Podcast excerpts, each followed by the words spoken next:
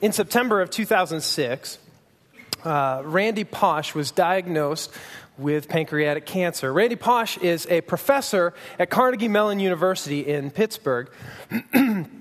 And when Pausch received this diagnosis, immediately he wasn't ready to, uh, to leave his wife and three very small children. So he vowed to fight and tried some experimental surgery, some experimental uh, chemotherapy, and, uh, and it worked. Randy Pausch was able to, to really, uh, uh, was, the cancer went into remission. Well, it worked for about a year. And uh, in August of 2007, during a regular checkup, uh, Pausch found out that the cancer had metastasized and was in his liver, and he was probably going to have about three to six months of good health left. Kind of the ironic uh, side story here was that he, was, he had already committed to give what's kind of known as a last lecture. They'll do this from time to time. Maybe you've seen a professor do this, where they'll ask a professor, if you could only give one more lecture, you know, if you could, this would be your last words that you could offer to the world, what would you say? And he was scheduled in September of 2007, a month later, to deliver this lecture. So he went ahead and gave the lecture. He's tried some other things, kind of just to give you the rest of the story. He's tried some other things. Randy Pausch is still alive and still still in good health. But, uh, but he gave this lecture about achieving your childhood dreams. And the lecture just became an instant success, watched by the thousands on YouTube, downloaded on iTunes. Uh, and, and that fall, he ended up writing a book. And the book and the lecture are, are follow a very similar line. Uh, but I think the book is actually just incredible. Uh, the lecture's good, the book is just absolutely incredible.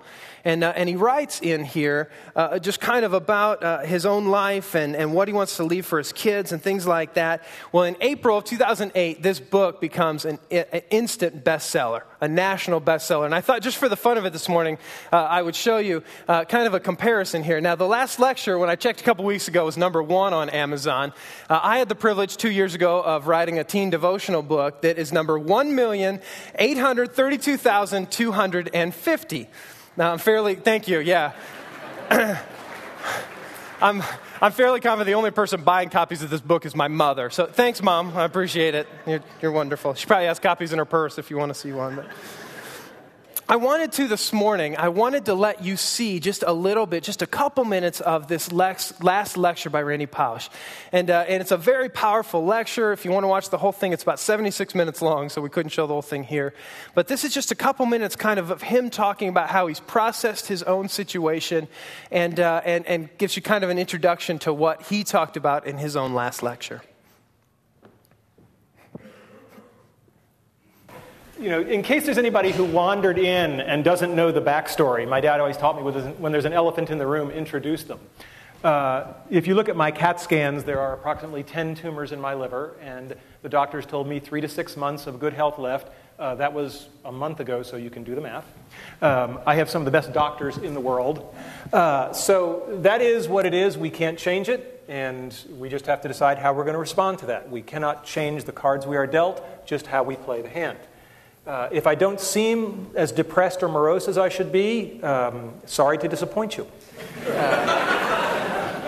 uh, and I assure you, I am not in denial. It's not like I'm not aware of what's going on. My family, my three kids, my wife, we just decamped. We bought a lovely house in Chesapeake, Virginia, near Norfolk and we're doing that because that's a better place for the family to be down the road.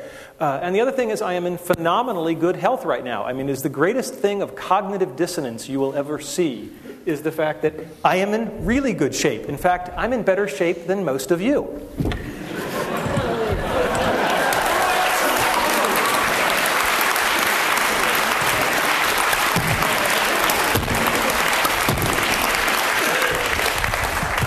So anybody who wants to cry or pity me can come down and do a few of those, and then you may pity me.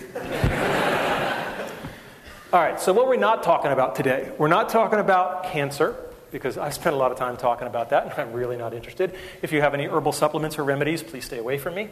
Uh, and we're not going to talk about things that are even more important than achieving your childhood dreams. We're not going to talk about my wife, we're not talking about my kids, because I'm good, but I'm not good enough to talk about that without tearing up.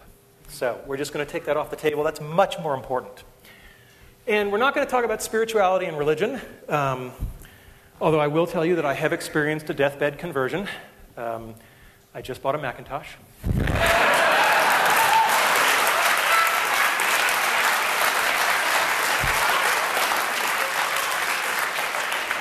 Now, I knew I'd get 9% of the audience with that, but.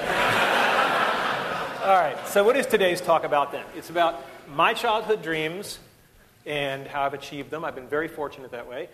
How I believe I've been able to enable the dreams, I've been able to enable the dreams of others. And to some degree, lessons learned. I'm a professor, there should be some lessons learned. And how you can use the stuff you hear today to achieve your dreams or enable the dreams of others. And as you get older, you may find that enabling the dreams of others thing is even more fun.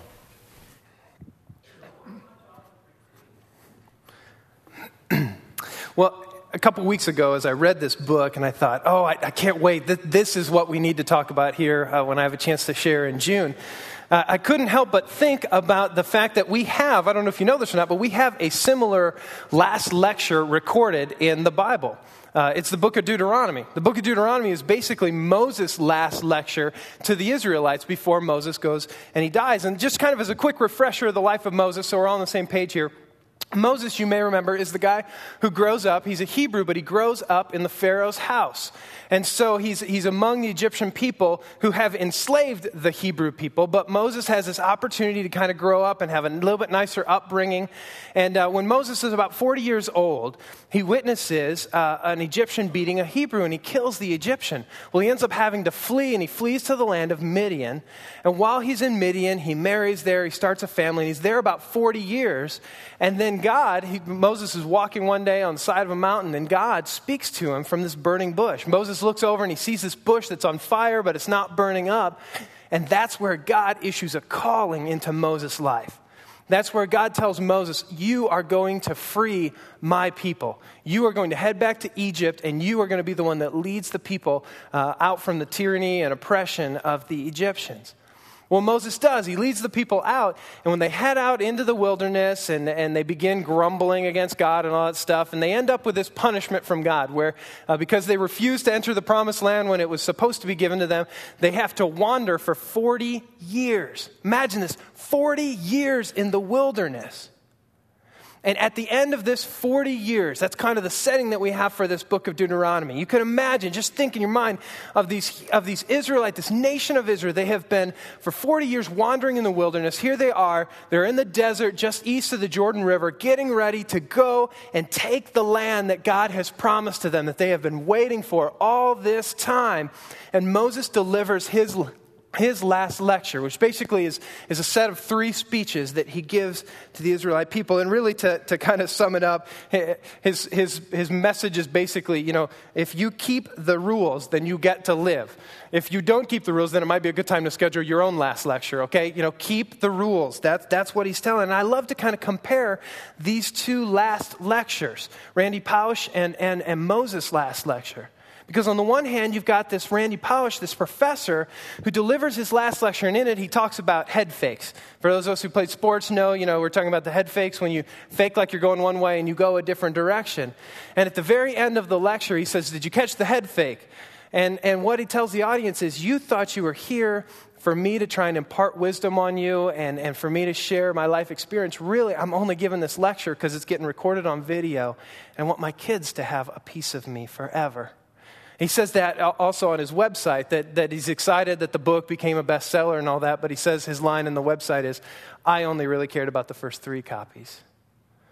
And so Randy Pausch gives this last lecture so that his kids will get to have him, will get to have something to hold on to of him for a lifetime. Moses delivers his last lecture so that the nation of Israel will have God for eternity. And I want to talk about that today, okay? I want to ask you this question, and just to think about as we go through today. If you found out that you only had three months left to live, how would you spend those three months? Okay, if you found out that you only had three months left to live, how would you spend those three months? Because my guess is things would change in your life, wouldn't they? I'm guessing there are a lot of things that we are engaged in right now that we would stop doing altogether. And there are probably some things we aren't doing right now that we would jump into pretty fast. You know, one of the most sobering exercises I, have ever done with students is to ask uh, teenagers to write their own epitaph or to write their own obituary. You know, and, and every once in a while we get a break. We get students to take a break from sending text messages and playing Guitar Hero and things like that. And we, and we do a little more serious thing like this. And it's incredible that when you start to think about the end, it changes the now a whole lot. Because I bet that for all of us in this room, there, there are things that we do a lot of right now that we would probably do very little if we knew that the end was near. Okay, and I want to offer you uh, an opportunity. There's a little insert in your bulletin. It's called uh, My Last Lecture. And please feel free while we're talking through this idea today to spend a little bit of time just reflecting. You know, how would my life be different? What would I say? What would I do? And then we'll talk a little bit more about that as we go along. Okay? So, I want to talk about last lecture living. And I think there are, are, really three things that last lecture living is just all about. The first one is priorities. Last lecture living is all about priorities. When Moses delivers this talk in Deuteronomy, the very first thing, in fact, the first four chapters of the book of Deuteronomy are filled with Moses reiterating the history of, of the wanderings of the Israelite people. He's going over, he's telling stories. And I think that the reason he does that is to remind them where they've been so that they can kind of figure out where they're going. He's doing it to remind them of, of the struggles and the, the, the wins and the losses that they have had in their relationship with God. Because what gets repeated gets remembered. That which is repeated gets remembered.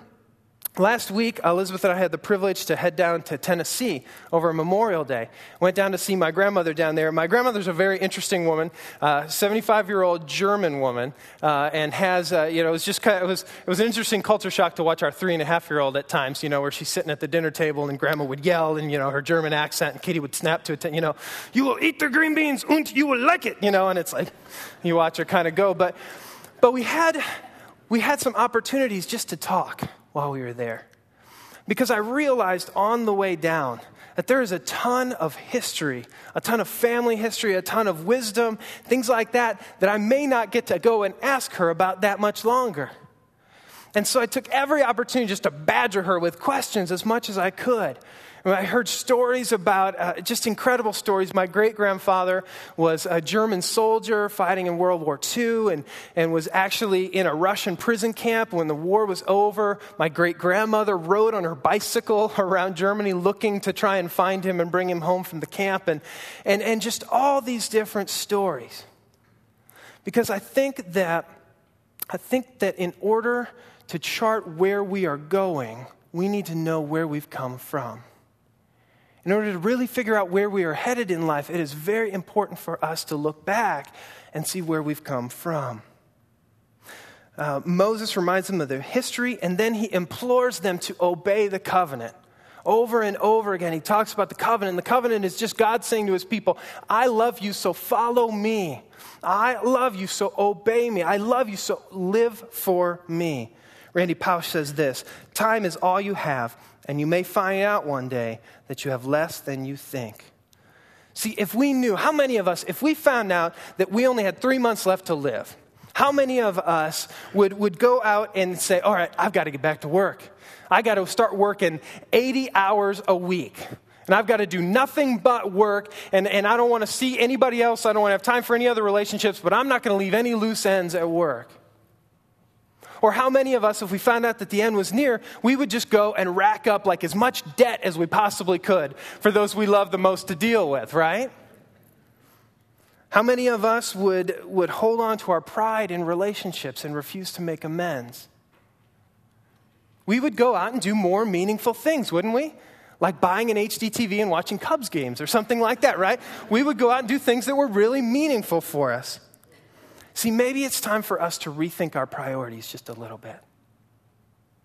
Because I'm guessing that each one of us in this room spend a lot of time doing things that would matter very little if we knew how much time we had left in this world. Priorities. Second thing I think last lecture living is all about is relationships. Here's what Moses says in uh, Deuteronomy 10 12. And now, O Israel, what does the Lord your God ask of you but to fear the Lord your God, to walk in all his ways, to love him, to serve the Lord your God with all your heart, with all your soul, and observe the Lord's commands and decrees that I am giving you today for your own good?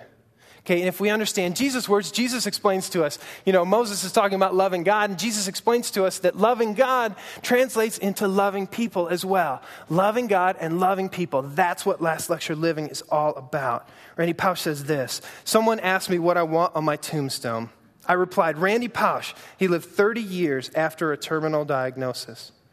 But I promise you, I could pack a lot of fun into those 30 years. But if that's not to be, then I'll just pack fun into whatever time I do have. When, uh, we were in, uh, when I was in Tennessee in December and went back uh, for my dad's funeral and talked a little bit about that for those of you who were here at the end of, of December. But, uh, but going back reminded me of a whole lot of things. You know, reminded me of, uh, of a childhood where, where he left when I was a kid, and, and I tried in my teenage years really to, to try and get that relationship back and wrote letters and all those things and never returned or any of those kinds of things. And, and coming into my adult years, I said, okay, fine, if you don't want a relationship with me, that's fine. Then I'll just move on. And, uh, and I realized as I was standing over his grave in December that we'd never have a chance to renew that relationship. And I have to tell you, it had a profound impact on every relationship in my life from that day forward. Because I made a decision back in December that for the, and, and it's been true for the last six months, that I do not want any relationship left undone if that's the last time I get to talk to somebody. You know, I've probably become obnoxious with hugging people and saying I love you and all that kind of stuff. But, but over and over again, I've made a commitment that no other relationship in my life will end in a way that I'm not comfortable with. I think that's what Last Lecture Living is all about. I, uh, I took a picture while I was down there. The tombstone just got up about a month ago. And that hit me like a ton of bricks because that's the first time I've ever seen that name just totally by itself on a tombstone or on a, on a headstone. And I realized that someday I'm going to have that on the back of a stone. And when you start to look at the end like that, it changes how you live now. Yesterday, there was a memorial service for a guy that Elizabeth and I went to college with.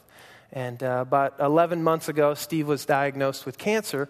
And, uh, and so he and his wife and his seven year old daughter are trying to prepare for this and, and trying to negotiate life and figure out what things are going to be like after he's gone. And he battled the best he could. But this week, cancer finally took Steve's life. And I remember hearing that in the last several months and reading online as I was following all of this happening, that over the last several months, on the days that were better days, he was making videos and he was writing letters and he was doing everything he could for, for those around him to have after he's gone. And Elizabeth and I have even talked about that idea. We've had friends who have, you know, even in good health, who have written letters to their kids to be opened on, on the day they get their license or graduation from high school or wedding day or any of those important days in the hopes that someday you get to open those together and it's an incredible celebration of, of what you were thinking at the time and all the hopes and the dreams that you had for your kids and stuff like that. But just in case. It's there. But here's the thing, okay? I don't want you to think, I would hate for you to walk away thinking that, that last lecture living is about being that drastic. Okay? It's not about moping around and saying, oh, I don't know, you know, Jason said I might die tomorrow and who, you know, who cares what I'm going to do. What I'm talking about here is making the most of relationships while you have the opportunity. Last lecture living is all about making the most of every relationship. Are there conversations that you aren't having right now that you really ought to be? Are there phone calls that you know you should make and you do that thing we all do, or it's like, oh, I'll just do it later? But it's time to stop putting it off. Or maybe, maybe there's a Bible at your house that is collecting a whole lot more dust than it should be. And it's time to get that out and re engage in a relationship that will change all the rest of the relationships in your life. Last lecture living is about relationships. It's about loving God and loving people. The third idea is this last lecture living is all about legacy. Randy Pausch says, So, how to spend my very limited time. The obvious part is being with and taking care of my family. While I still can, I embrace every moment with them and do log- the logistical things necessary to ease their path into a life without me. The less obvious part is how to teach my children what I would have taught them over the next 20 years. Here's what Moses says in Deuteronomy 6 Hear, O Israel, the Lord our God, the Lord is one. Love the Lord your God with all your heart, with all your soul, with all your strength. These commandments that I give you today are to be upon your hearts. Impress them on your children. Talk about them when you sit at home, when you walk along the road, when you lie down, when you get up. Tie them as symbols on your foreheads. Write them on the door frames of your houses and your gates. Listen, if you want to build a legacy, build a legacy of people who fall madly in love with the creator of the universe. Whether it's the children in your house, or it's the neighbors in your neighborhood, or the people you work with, build a legacy of people who come into a relationship with the God that will take care of everything else. What is it that you want your legacy to be? Think about it for a second. What is it that you want your legacy to be? Maybe for you, it's uh, you want to beat that Kobayashi guy at the hot dog eating contest, you know, and you want to eat like 120 hot dogs in two minutes or whatever it is. Maybe your legacy is kids who become great parents. Maybe for some of us, the legacy we want is, is a funeral so big it has to be held at Assembly Hall. I don't know what it is for you, but what I can tell you is this day in and day out, you are building a legacy. Whether you want to or not, each decision you make in your life builds a legacy. Okay, think about every significant relationship you've ever had in your life. It has had an impact on you. Whether for some, maybe an abusive father, for others, really crummy dating relationships. Or maybe for some of us, it's just incredible mentors who have changed our lives and had a very positive influence on us. See, sometimes we get in this thinking that, oh, I'm not one of those leader people, you know. There's nobody looking at what I do. There's nobody following me. There's no way I don't have all that charisma or whatever else. We convince ourselves of all these things. But you need to hear that you are touching lives. Day in and day out, all the people around you are being influenced. Those lives are being touched by the things that you do. How do you want to be remembered? For some of us, will it be five minutes after we're gone and people are thinking about that critical person who could never let things go? Or maybe it's 50 years. People are saying, Oh, I always remember how so and so used to say this. They used to do this in my life.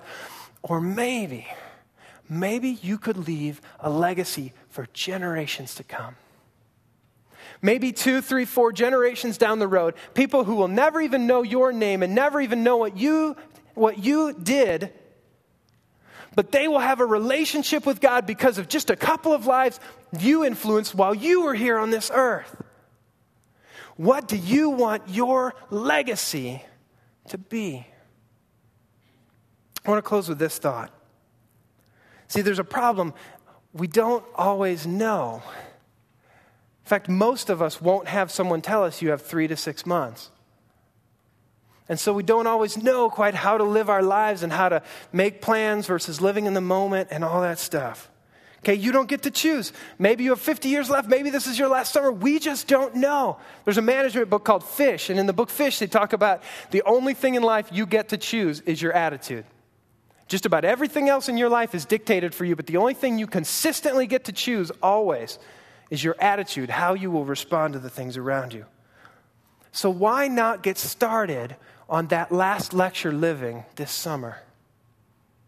On that little card in your bulletin that you're filling out, or the things that are going through your mind that God's putting on your hearts right now. Why not get started this summer? Why not live this summer, the next three months, like those might be your last? And if you get time on the end of that, then great. Awesome. Continue to live like it might be your last. What if we started living in such a way that we never left any relationships untied? What if we started living in such a way that our priorities, our priorities were obvious to everyone that we came in contact with? You don't get to decide whether you have 50 more years or 50 more hours. All you get to decide is how you're going to spend that time. You heard Randy Pausch say this in the video, and I love this quote We cannot change the cards we are dealt, just how we play the hand. listen, spend this summer loving God and loving people. Spend this summer making sure that your lifestyle lines up with the priorities you say you have in life. And spend this summer building a legacy that will outlast you. If you look at every relationship in your life and you say, if this were my last lecture with this person, what would be their take home piece? What would they walk away with? I think if we begin to live like that, it will change our own lives and will change the lives of people around us. Let's pray. God, I thank you for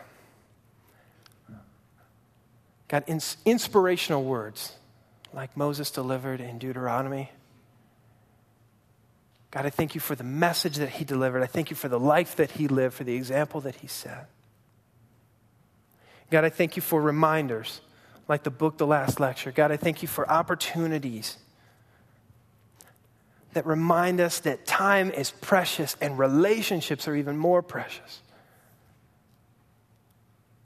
God, help us to spend this summer focusing on our relationship with you and then in turn, letting that relationship spill over into every other relationship that we have. God, please work through us in incredible ways to touch the lives of people around us. Help us never to be so focused on day in and day out things that we miss the bigger picture. But God, help us not to think so much about down the road that, that we don't live our lives now. And we don't enjoy the relationships and the things that, the blessings that you've given us today. God, just be with us. In Jesus' name.